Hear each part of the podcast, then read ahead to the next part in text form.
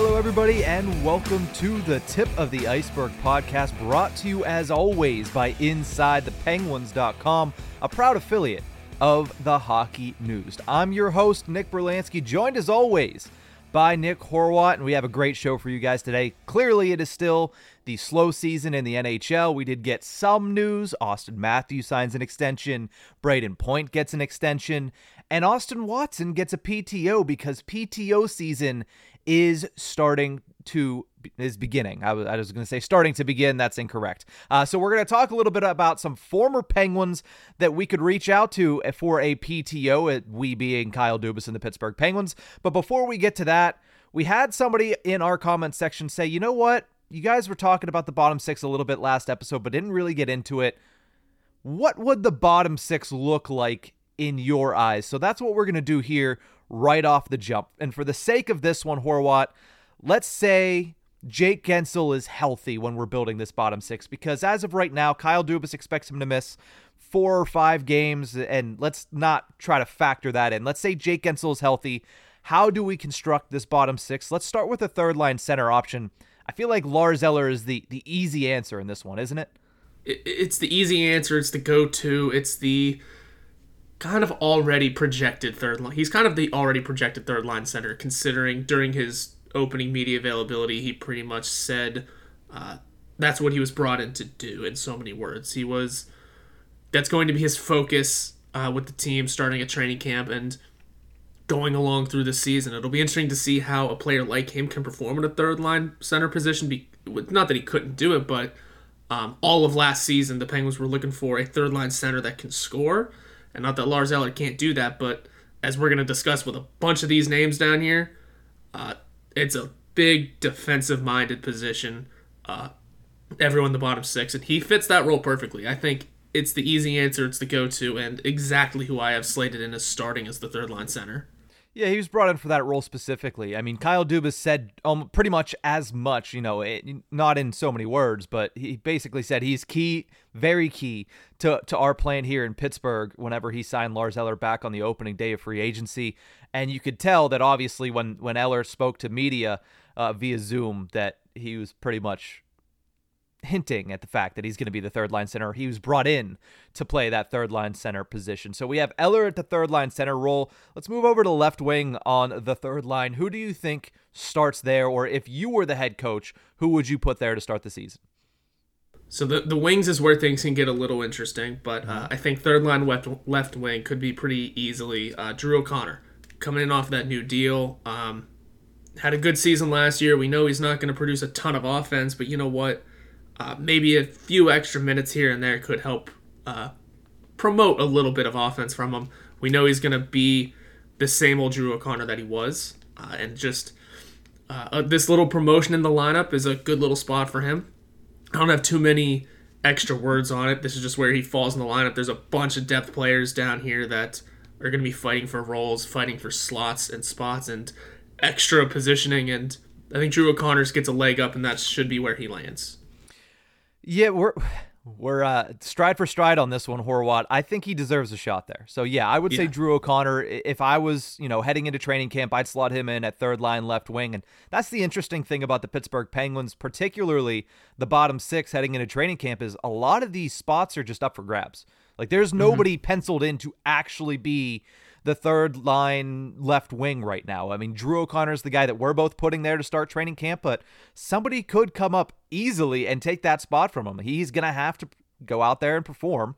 And I think that's a great thing for the Pittsburgh Penguins because, well, yes, as constructed, the bottom six is marginally better than it was last year. The fact that there's more competition and there's more of an opportunity for Mike Sullivan to switch out parts, especially before the season even begins, I think that's really important for this team going forward. They're going to need to have competition in that bottom six. And while, yeah, Lars Eller, there's not going to be many people that are going to be able to push him for that third line center role, Drew O'Connor is going to get pushed to try to earn that third line left wing role. And I, I do think that he deserves a shot at the very least.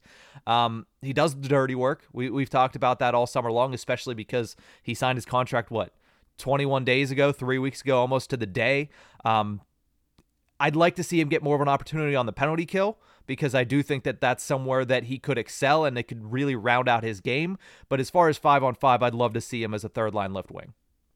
Yeah, that's exactly where he's probably going to slot in. Like we said, there's going to be a lot of up for grabs positionings, mm-hmm. and Drew O'Connor's just deserving of that, uh, deserving of that opportunity.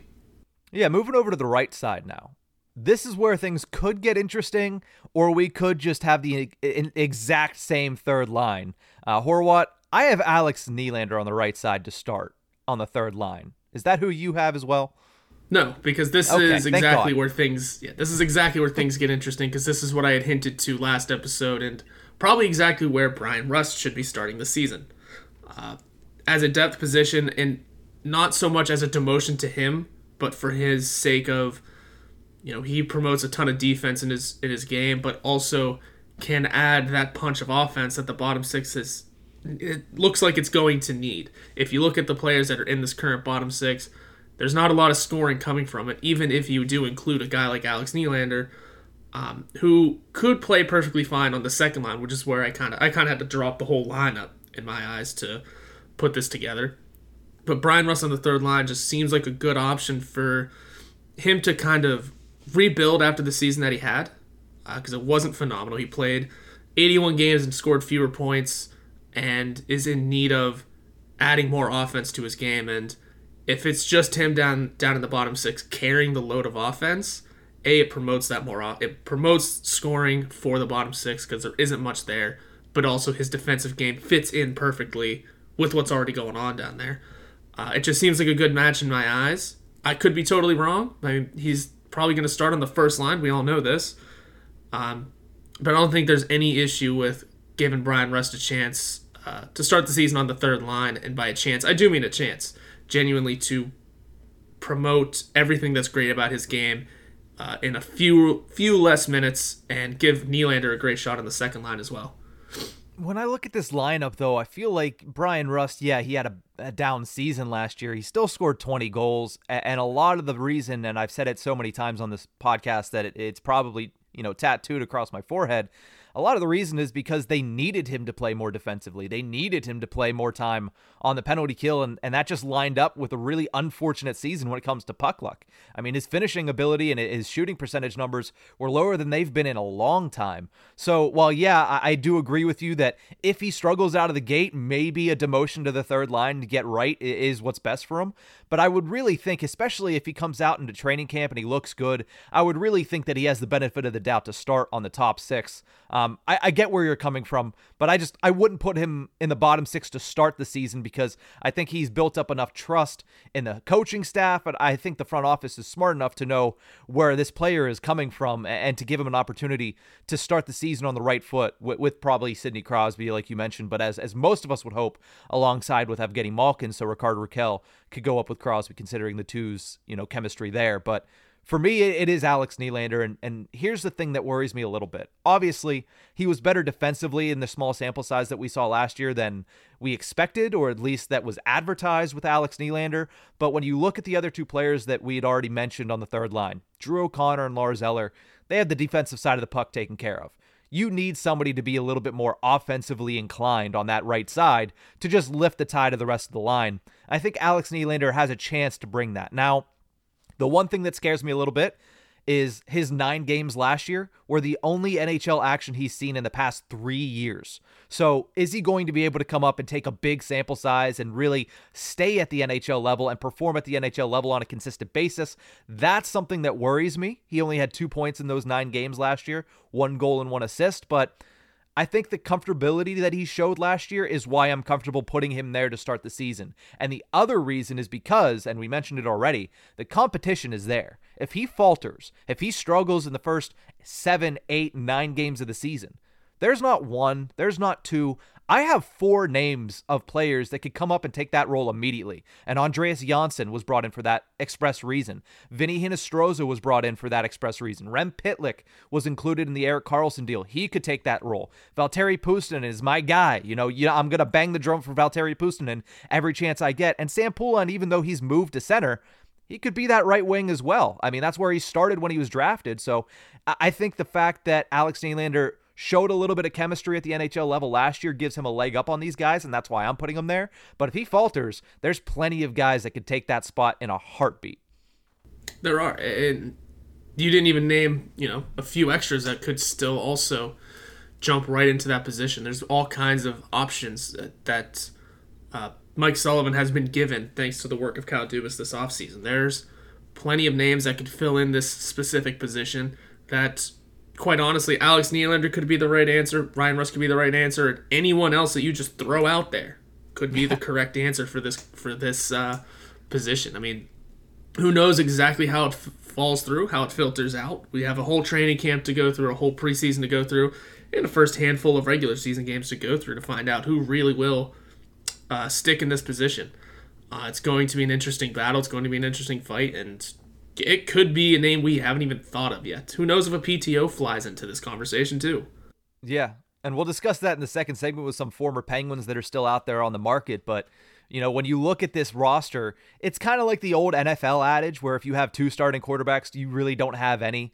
If the Penguins have six guys for the third line right wing spot, do they really have any great options? No. And I, I, think that is an issue. But at the same time, when you look at the overhaul over the past two and a half months that the Penguins roster has gone under, yeah, there's going to be spots that are unfulfilled heading into the season, and third line right wing just happens to be one of them. So let's talk about the fourth line. And none of the guys on my fourth line did I mention as potentially being on the third line because I don't know if I'd want any of them to go up onto the third line. Uh, Noel Acciari to me, again, center is pretty much cut dry, simple, mm-hmm. very easy. It's Noel Acciari in my eyes. Yeah, I've seen a couple of. I agree with you, but I've seen a couple of uh, roster projections throw him on the right wing. Uh, I forget exactly who they put in center. I think it was like Rem Pitlick, who can also fly to the wing. Uh, so when it comes to the bottom line, it's it feels like a lot of the names can kind of fall wherever among amongst the forward positions.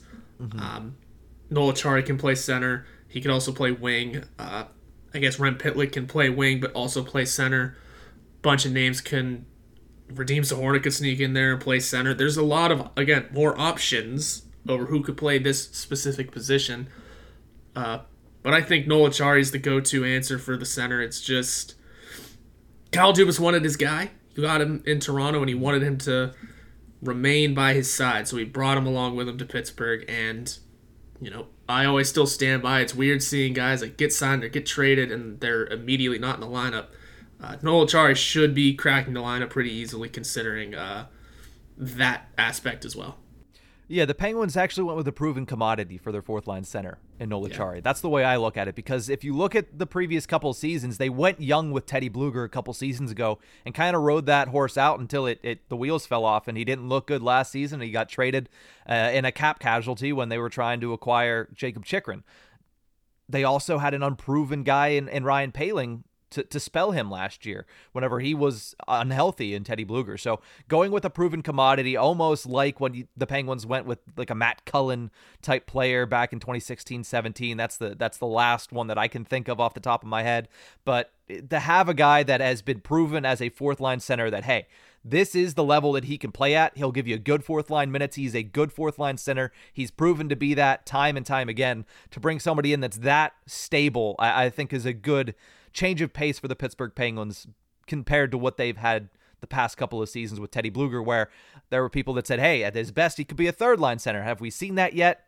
Not quite. And I was I was one of those people that said, you know, I see potential third line center in him if he progresses, and he never really progressed to that level. In fact, he regressed last season and was below average for a fourth line center. So you know, he still went out and won a Stanley Cup, which is more than I can say with my life right now. I mean, I haven't won a Stanley Cup uh, as far as hockey is concerned, you know, but at the same time, I think Noel Acciari is a much more consistent option for the Penguins at fourth line center. Um, left wing and right wing here, it's it's veterans. It's one guy like you mentioned that got brought in. You find it hard to believe a guy signs a contract, an NHL contract specifically, and doesn't make the lineup or at least get an opportunity to make the lineup out the gate. That's why I have Matt Nieto as left wing. Yeah, pretty easy, pretty cut and dry. Once again, uh, Matt Nieto also should be an an awesome option for this for this Penguins depth. I mean, even considering all of the camp battles that might take place, I feel like Matt Nieto is going to come out on top of almost all of them for his uh, specific position. I'm really interested to see what he can do, and I hope he can hold on to that spot. I mean, cheap two year deal. I think we can get with um, exactly what Matt Nieto is going to bring. I don't. I hope he doesn't lose his spot. That's all I can say about Matt Nieto. I really hope he can maintain his role in this lineup.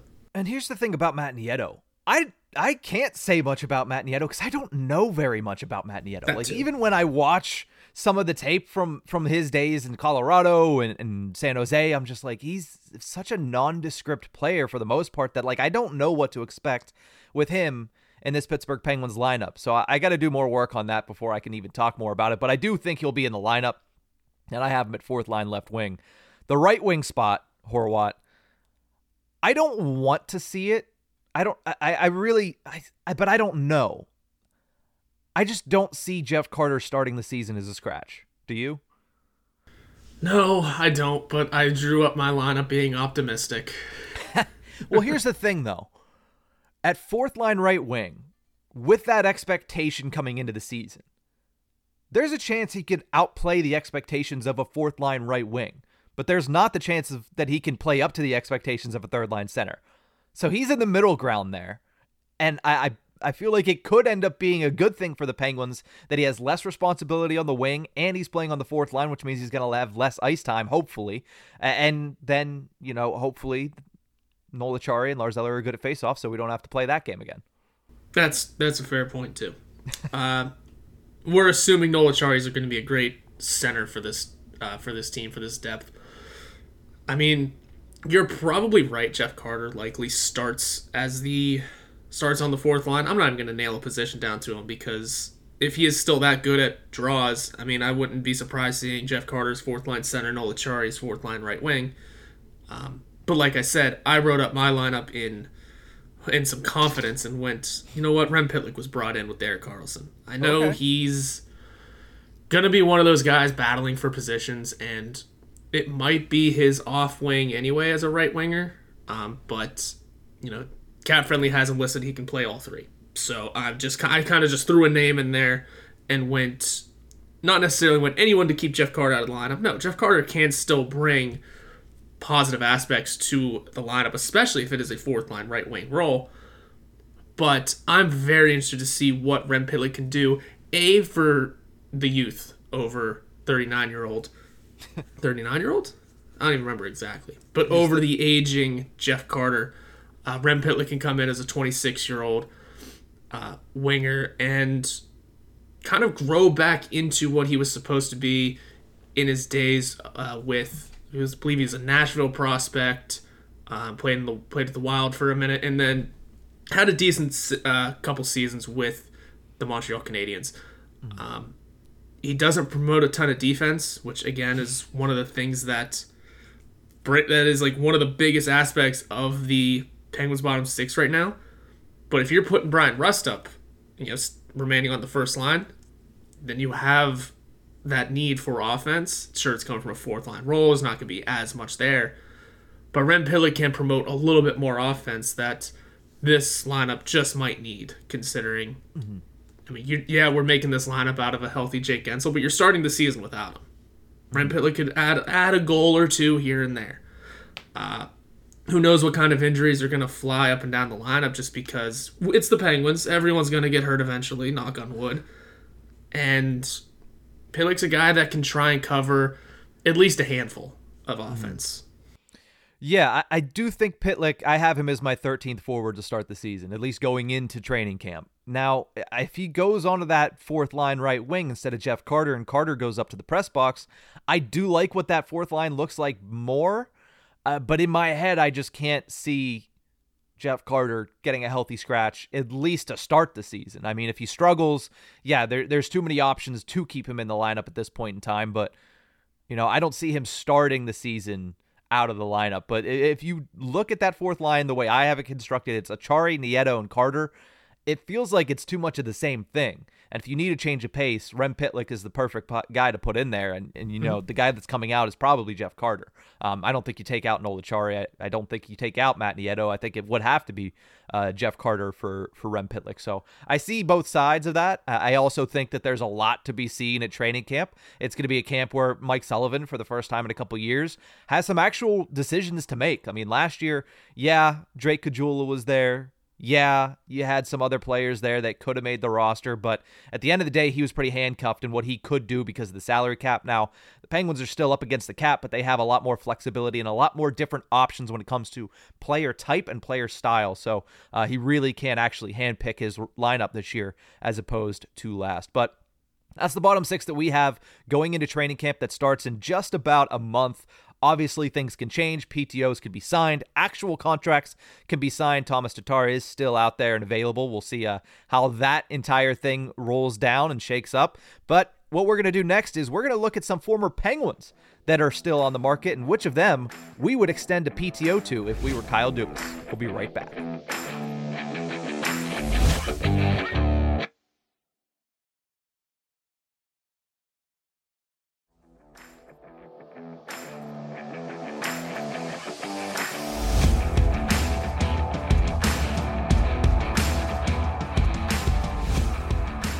Welcome back to the Tip of the Iceberg podcast, brought to you as always by InsideThePenguins.com, a proud affiliate of the Hockey News. Horwat, I meant to mention this right before at the end of last segment. Jeff Carter is still 38 years old. He's actually a New Year's Day baby. Right. So January 1st, he'll be 39 years old, which hopefully um, is the last year he's on the Pittsburgh. Like nothing. I don't.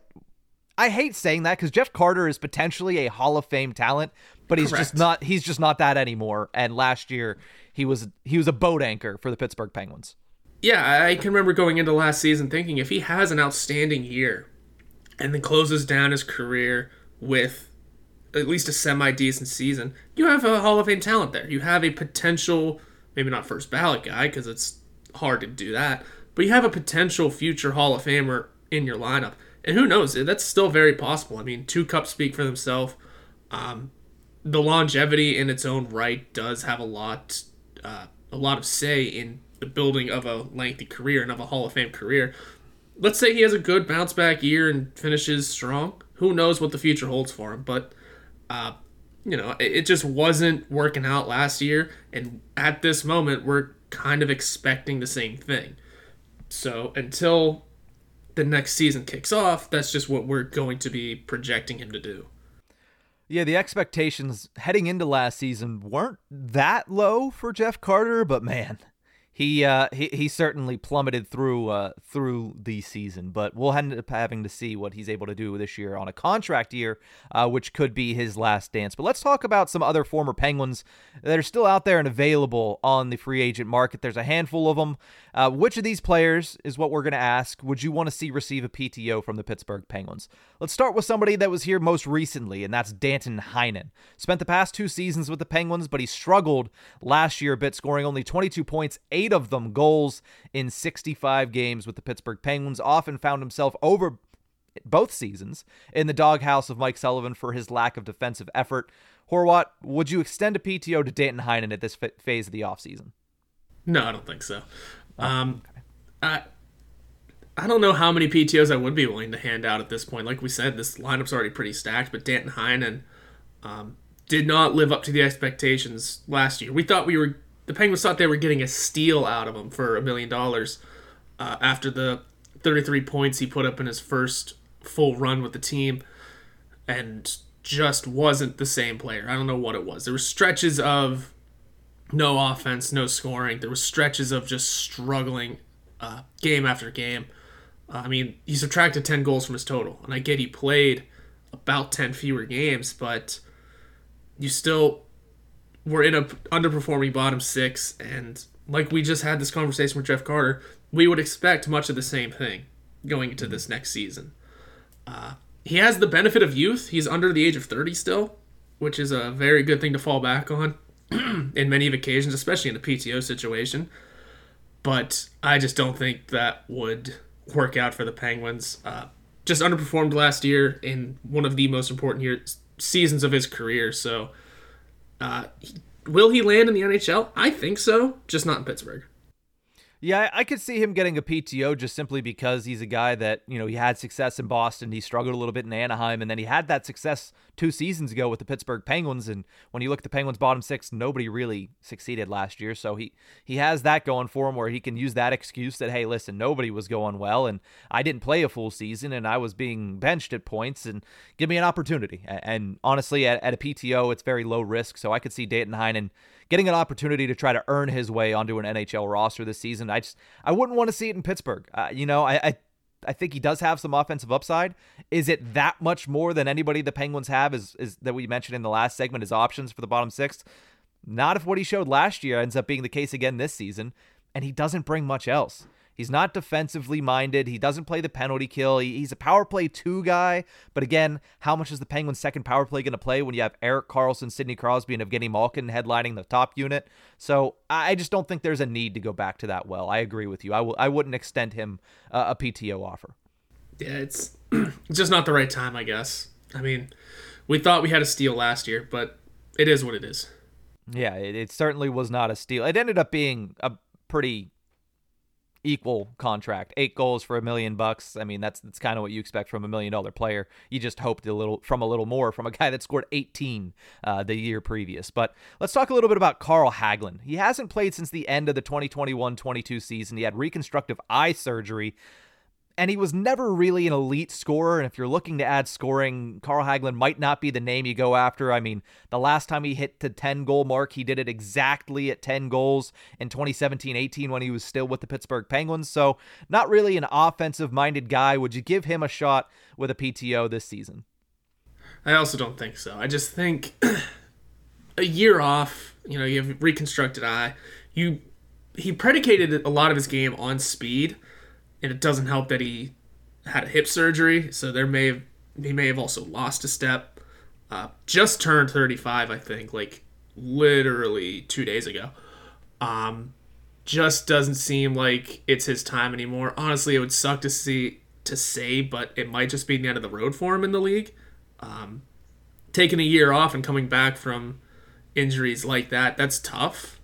Uh, who knows exactly what he could bring to a team? And you're right, he never did bring much offense, um, which is surprising considering how much of a fan favorite he seemed to be in Pittsburgh. And then you look at the numbers and go, how did that happen? He didn't seem to produce that much. He was a great speedy depth guy, but um, didn't bring much by way of scoring. So I don't think the Penguins be missing out on much, even even in a PTO situation.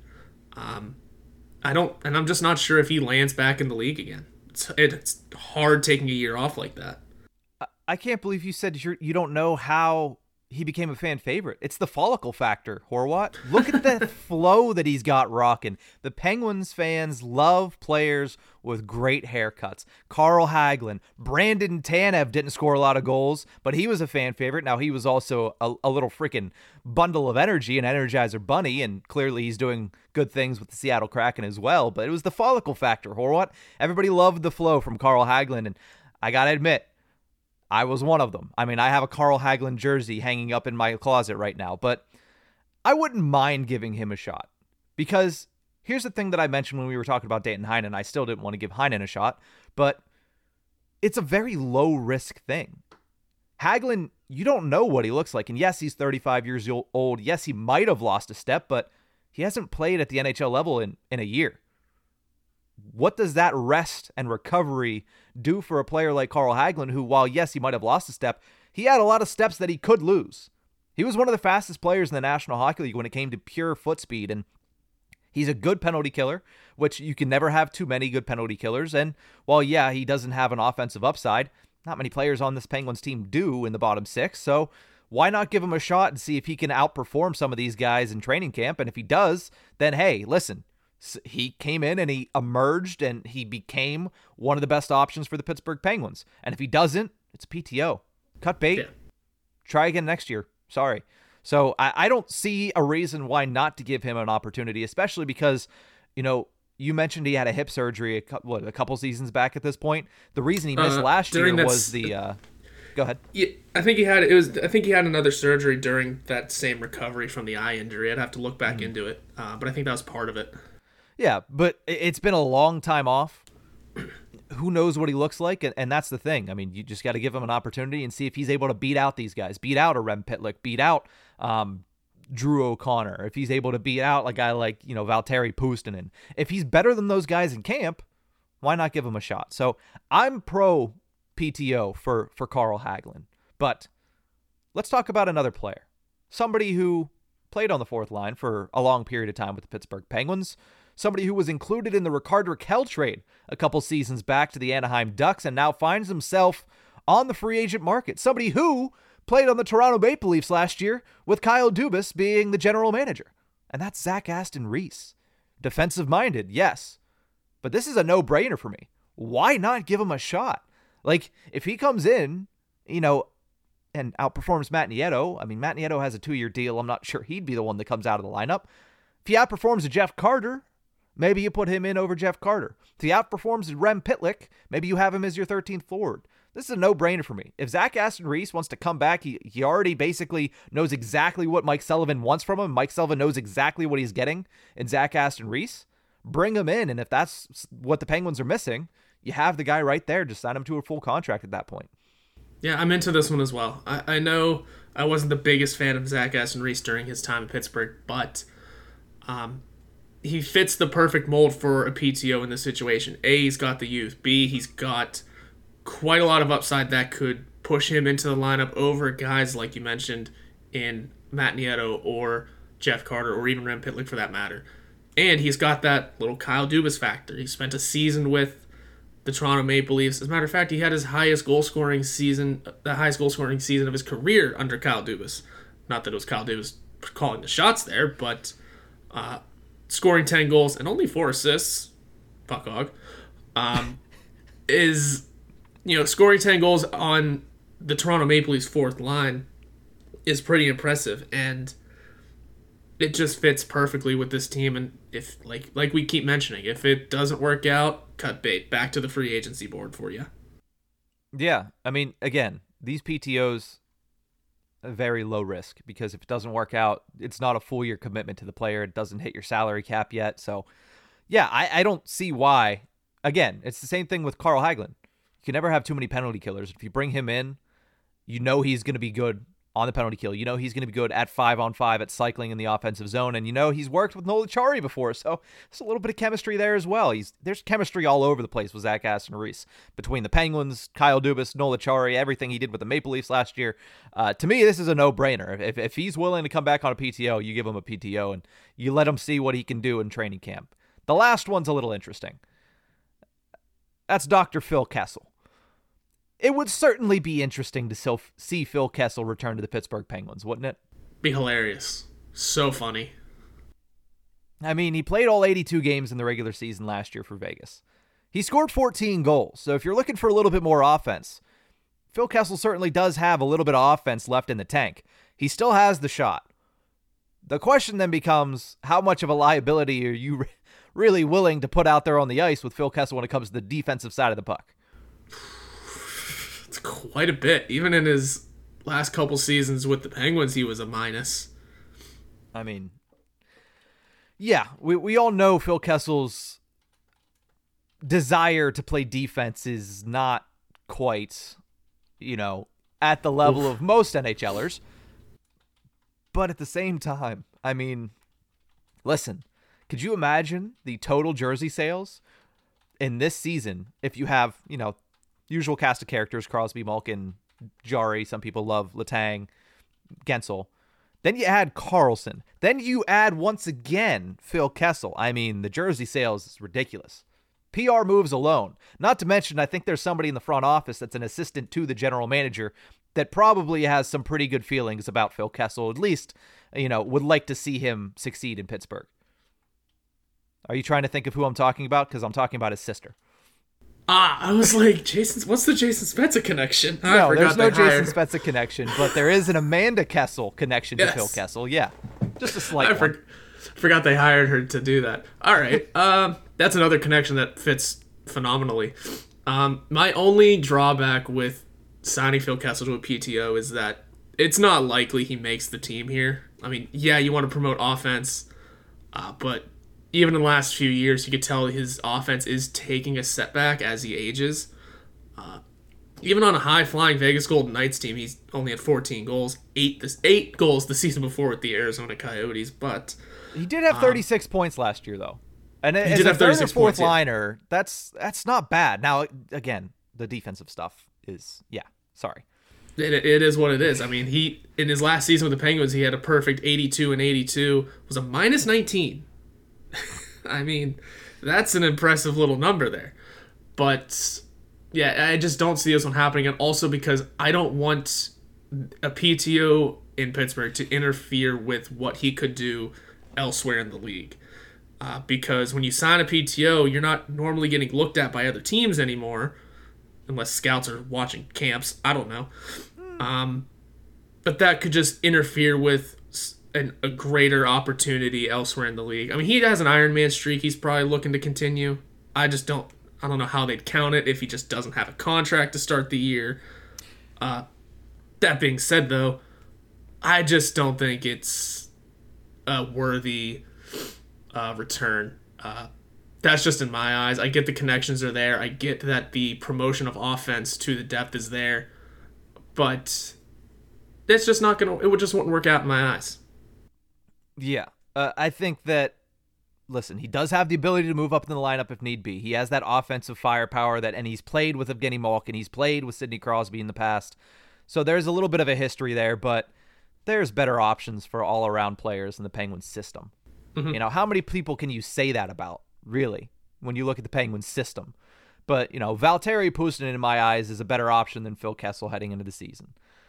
Alex Nylander, I don't know if I'd go that far. Sam Poulin, I, I think going into the season, maybe not the high powered offensive, but as an all around player, I'd probably take Sam Poulin and give him an opportunity over a Phil Kessel. So I think at the end of the day, I probably don't offer him a PTO also because if he gets a PTO and he's in Pittsburgh, there's going to be a lot of pressure just to put him on the team simply because there's a lot of noise around it. It's yeah. it's a similar thing to why can't Cam Newton be a backup quarterback? Why can't Baker Mayfield be a backup quarterback? There's a lot of noise surrounding those guys, right? Why couldn't Tim Tebow become a tight end on a team? because there's a lot of noise surrounding Tim Tebow. And regardless of the actual ability, people want to see them on the field, on the ice, whatever it is for the analogy. People want to see them. If mm-hmm. Phil Kessel comes in on a simple PTO, there's going to be a large portion of the fan base that's going to want to see him make the roster simply because he's Phil Kessel. Yeah, I mean, think back to, and also I throw you're in the in that noise is the Iron Man streak that I mentioned. Because go back to when it was him and Keith Yandle both still battling in their own streaks. Keith Yandle should not have been on that team that he was playing. He shouldn't have been in that lineup. I get we had this conversation a couple years ago, and it was the Flyers, yeah. it was this, that, and the other. But at, at the end of the day, was Keith Yandle worthy of still playing in the NHL? I mean, not really. he broke the record and then was they had the team had to put a petition together to keep him in the lineup. Hmm. That's you don't want to have sign Phil Kessel. He's got over a thousand ga- consecutive games played, and you don't immediately want to go. There's a bunch of other guys on this team that are gonna make the lineup over him. A, it's gonna make it tougher. B, you immediately don't want to be Kyle Dubas, new GM, president in charge, and Phil's not making the lineup first game. Well, here's the thing he broke the Iron Man streak already. He played the thousand straight games, right? He he reached one thousand. At this point, eh, there's no real pressure to be like, hey, you got to keep it. Yeah, right. I understand. I understand that he he's currently has it going, and he played all 82 for Vegas last year. And as soon as they got to the playoffs, I, I don't think he played more than 10 games for played Vegas. Four. He played four for Vegas in a Stanley Cup run. But I don't think the pressure is there at, at, this point, especially at this stage of his career. I don't think it's something that's keeping teams from signing him. I, I, think it's just the fact that while he does have offensive upside, a lot of teams, you know, aren't willing to take the gamble knowing how important the defensive side of the puck is for somebody in the bottom six and, and the fact that Phil Kessel is is not great on that side of the puck. Yeah, no, it's we I don't, don't need to read I, those I minus numbers. Yeah, I I just don't think that the Iron Man streak really takes that much of a deal because also because there's nobody really close at this point to him, is there? Like it actively is anyone close to catching him? Because if they were, that you know you got to get it as high as possible. But if there's nobody that close, then I, I don't see reason why the Iron Man streak going into this season would be as big of a deal as it would have last season when he was actually chasing down Keith Yandle and chasing down a thousand straight. Be curious to know who is second now. Um, but it's just a matter of how far he wants to take it, I guess, and how far uh, he's willing to go with it. Uh, I mean, like you mentioned, yeah, he's broken a thousand. He's already got the record.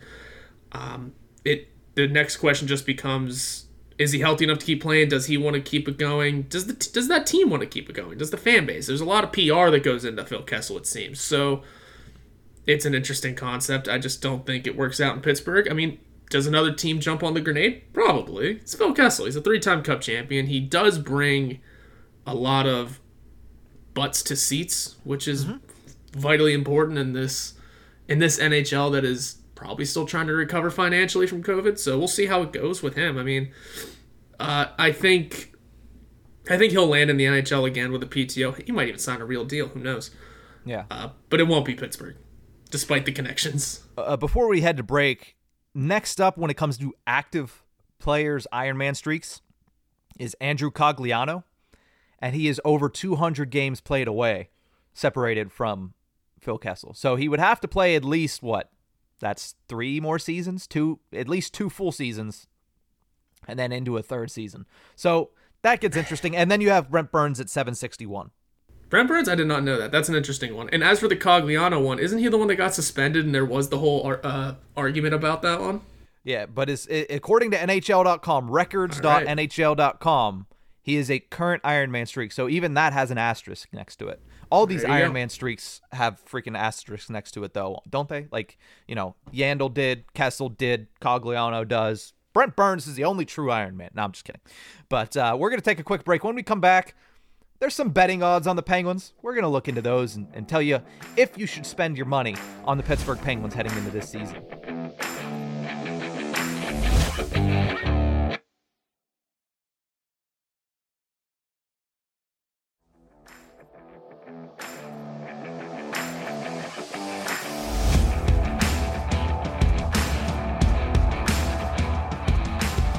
Welcome back to the Tip of the Iceberg podcast, brought to you as always by InsideThePenguins.com. Before we get into the the odds, and I know we're running a little over here, so we're gonna expedite this final segment. Uh, Justin Smith on Twitter re- responded to our debate on last episode, which was on Tuesday. He said, "Interesting debate on the Crosby versus Jarry for number one most important Penguin." Here's what he would say. Sid is more important to the Penguins making the playoffs. Jarry is more important to winning the Stanley Cup. I agree with that. I think that is a, a tremendous point by Justin. It's a fun way of looking at it. He's absolutely right.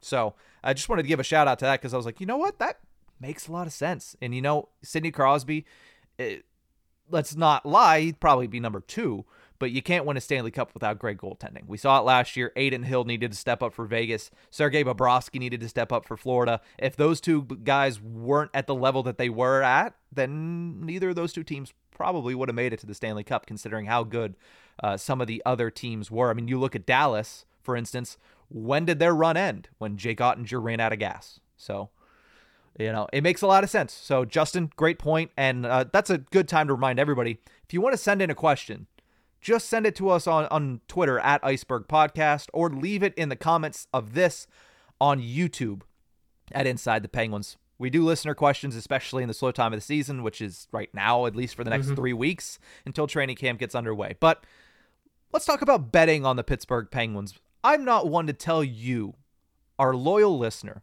how to spend your money.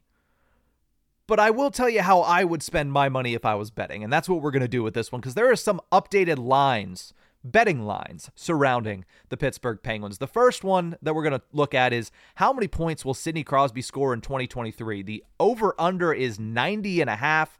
Obviously, last season he scored 93. Horwat over under 90 and a half. The line is minus 115 either way. The, the funny part of uh, the betting odds giving him a 90 and a half, NHL.com said he projected him to get 102 So take that for what you will. Uh, Yeah. and if it is- NHL.com would take the over. That's what I. NH that's what I hear in that. NHL.com is pounding the over on this, and I I would take the over as well. I don't know if I'd go 102. Uh, Yeah, that's a you know. It's very possible he has another 100 point season in him, but I, I just I don't even with Erik Karlsson on the back end, I just don't know. Um, but I'd still go over 90. I don't know about I don't know about over 100, but somewhere in that 91 to 99 point range, I guess, if you will. Uh, sounds like a good spot for Sidney Crosby heading into year 19. Yeah, yeah. I mean, his 82 game pace over the past five seasons has been over 90 points in each of them. So I'm not going to be the guy that sits here and bets Crosby to get under 90 points. So I- I'm going to take over 90 and a half easily. You know, like like when you look at him, and also to stay on the pace that I set before last season for him to become top five in NHL all time scoring, he needs 90 again this season. So you know what? I'm going to stick on that trend, and I'm going to say he scores over 90 and a half. Uh, let's go over to goals. One of the Penguins' top goal scorers is Jake Guentzel. Now, he is slated to miss the beginning of the season, recovering from surgery. Who knows how many games? Kyle Dubas says four to five. The timetable says a little bit more than that, uh, potentially. But the over under for Jake Guentzel is 37 and a half goals. Again, minus 115 either way. You going over or under Horwat? I think I'd go over. I think I'd try and really be beneficial to him and say he can touch a 40 goal season, uh, even with the time missed, as long as it is just those first few games and nothing else. Um, he's looking to have a bounce back year. He's lo- he's in a contract year. You know he wants to perform to the best of his ability, no matter how much time he misses to start the year. I think I'd go over that 37 and a half number. Yeah, I'm also going over with this one. Listen, he scored 36 goals in 78 games last year. Mm-hmm. And it was the quietest 35 plus goal season I think I've ever witnessed in my life. I don't think he's going to be that quiet for a second straight year, even if he's coming off of a surgery. And not to mention, Penguins power play should be better. It Should should, be. better. And what is one player that's going to benefit from that? Jake Guentzel, because he mm-hmm. is one of their triggermen on that unit. So I do think that he goes over 37 and a half. At least I would bet that at minus 115. The next one, how many standings points will the Pittsburgh Penguins finish with in the regular season? The over under is set at 96 and a half and again, minus 115 either way. Thank you to the sportsbook for putting in a lot of time and effort when making these lines, just slapping 115 on everything. But you know, over under 96 and a half, minus 115 either way. You going over under the 96 and a half total standings points. That, that, that one's a tough one. We missed the postseason by one point last year and had 91 total. 96 is a bit of a jump. Um, but in in a league like this, you pretty much almost need 100 points to reach the postseason. Um, and if if everyone believes the Penguins are better and are now a playoff team again, you would have to think 100 points is at least the minimum they get. So I'm going to go with the over. Last season, the Penguins had 91 standings points, right? Yep. So if they don't blow a third period lead over 10 times like they did last season, they're probably close to that 96 and a half mark. And I think the team's better this year than it was last year. Quick math, over for minus 115. I'm taking that. So so we're very optimistic. It's been over over over on Crosby points, Guentzel goals, Penguins standings points. The Penguins to make the playoffs, it isn't minus 115 either way. To answer yes is minus 185. To answer no, you get plus money at plus 140. So the sports books are leaning towards the Penguins making the postseason at minus 185. Horwat, would you take it at minus 185? It's a lot of juice there. Or would you take them to miss the playoffs at plus 140? No, I'll take them to make it.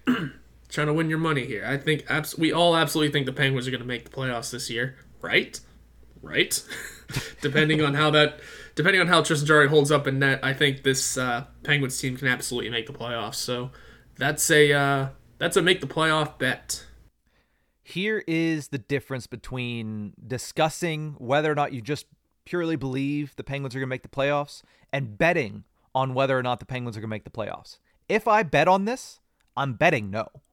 There's not enough value to take them at a yes because I don't think it's it's a lock that the Penguins make the playoffs. And minus 185 is not a good price, so I'm not paying that price on a, a in my eyes. 70 30 chance that they make the playoffs. And that's optimistic, I feel like, from my standpoint. I think most people are more 60 40 or 50 50. But when I look at the price here, if I'm betting it, I'm saying no and taking the plus money. In reality, I'm probably taking my money and keeping it in my pocket from this bet. But if I had to pick between the two, I would bet on the no at plus 140. Even though I think in general, I would believe that the Penguins are going to make the playoffs, I'm not willing to bet on it for minus 185. Hmm. It's fair enough because you know you're the one that does the sports betting more than I do and understands the sports betting more than I do.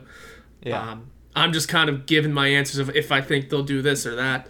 Uh, whereas you get the insight. I like that. Maybe I'll do like a gambling corner on YouTube, like a quick short every single game. And, you know, here's the line on the Pittsburgh Penguins. Here's what I would take. And people can lose their money by backing me or could fade me and probably make more money because I have not made a lot of money betting because it's hard to do that. You have to be very good. But um, regardless, last one we'll talk about here. There's three bets Penguins to win the Metropolitan Division, Penguins to win the Eastern Conference, and Penguins to win the Stanley Cup. Which bet has the best value in your eyes? And I'll tell you the odds now. To win the Metropolitan Division, they are plus 650, which is fourth best odds in the Metro. To win the Eastern Conference, they are plus 1,000, which is tied for seventh best odds in the East.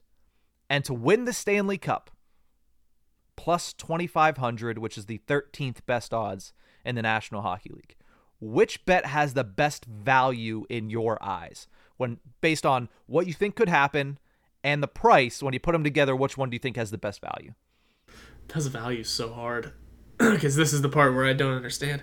If i had to throw one out because you, you think of that the mo- the yeah it's well, words just escaped my head. Anyway the be- the most value there would have to be the cup one would it not I mean, you throw the throw a couple of bucks down, you never know what'll happen. That is their main goal. Could this be the yeah, the last dance sort of run? Could it be the team of destiny sort of run? I mean, I like the idea. We brought Erik Karlsson in for the express purpose of shooting to win a Stanley Cup. Mm-hmm. Um, I think you could get solid value on on betting right now that the Pittsburgh Penguins go on to win the Stanley Cup in 2024. Mm-hmm.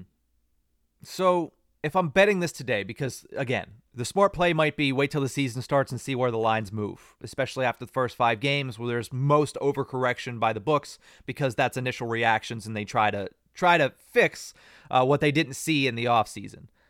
But if I'm betting it today, and here's where betting gets weird. Five minutes ago, I told you that I would bet on them to miss the playoffs based on the price. Mm-hmm. Of these three, the best value is to bet on them to win the Stanley Cup.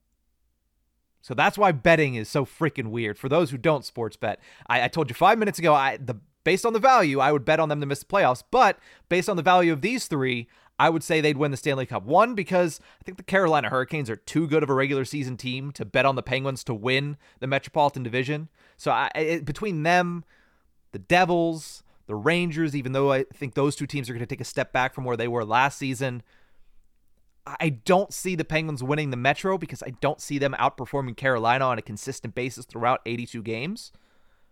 But when I look at the other two bets, then, of the three, if they win the Eastern Conference, they're winning the freaking Stanley Cup. They're not going to lose in the Stanley Cup finals. I don't see that happening. I don't see a team with these players, if they are good enough to get to the Stanley Cup final, they are going to win the Stanley Cup final. They're not going to lose it. Sidney Crosby, Evgeny Malkin, Erik Karlsson, Chris Letang, they're not going to lose if they make it to the finals. So for plus 1500 extra, yeah, I'm taking them to win the Stanley Cup instead of the, win the Eastern Conference. I, that's the way I see it because I don't see them winning the Eastern Conference and losing in the finals. So for that much of a bonus when it comes to uh, value, yeah, I'll take the Penguins to win the Stanley Cup. I like that. It just depends on the way you know, the logic you're thinking. As you mentioned, you don't see them losing in the finals. I'm immediately just started thinking of teams that might look like the Penguins boogeyman and has for the last couple seasons. I think the Oilers come to mind right away. Then again, they served up at what was looked like at one point the harshest loss in franchise history, and then the Chicago game happened. Speaking of speaking of Penguins boogeymen, um, I mean, but also do, do the Oilers make the final? Just because they've struggled to do something like that forever now. Um, and plus, I mean, if the Penguins make the Stanley Cup final, who knows exactly what kind of teams they roll through and what kind of momentum they're carrying. Maybe they beat the Leafs in the Eastern Conference final. Who knows? Imagine that storyline. Oh my, my god, God. what did I just birth? Sportsnet would explode if that ends up being the e- Eastern Conference final. Imagine they do that and Phil Kessel was signed to a PTO and made the team. Okay, now now, Now we're, we're full circle. land. now we're full circle. Yeah, that certainly would be uh, something that the national media, especially the hockey national media, would just absolutely eat up. So, I said the Stanley Cup. Is that what you said as well? Just want to cover the bases here before we say goodbye. All right, cool. So, uh, we both think the best value at the moment would be to take the Stanley Cup. Uh, I think the best bet on the board that we talked about here was Sidney Crosby over 90 and a half. I, I think, you know, Yeah. there are no locks in betting and if anybody says they have a lock in sports betting they're lying to you but uh, of the bets that we laid out here i think sidney crosby over 90 and a half is probably the most likely to, to occur Yeah, I mean, when the gap is that wide between NHL.com predictions and the betting odds, yeah. yeah but at gonna- the same time nobody knows No. like nobody knows what crosby's gonna do crosby had an 105 point pace through almost you know 70% of the season last year That's a good point. So, and then he finished with 93. So you, you never know how 82 games is going to play out. So it, it's going to be a fun season. And here's the thing we're going to be with you every step of the way. Make sure you follow us on Twitter at Iceberg Podcast. We're on Facebook as well at Tip of the Iceberg. You can listen to us anywhere you get your podcast from or watch us on YouTube at Inside the Penguins. And you know what? If you like to read, I know not a lot of people like to read that much anymore, but if you like to read, you don't get a better site than InsideThePenguins.com. We talked about PTOs and former Penguins that are currently available. Horwat already has a piece up on there mm-hmm. at this moment talking about those four Penguins. So check it out. Check everything out that we do if you would. Leave a review, like, share, subscribe, all that fun jazz. But that's going to do it for this episode of The Tip of the Iceberg. We'll see you guys next time.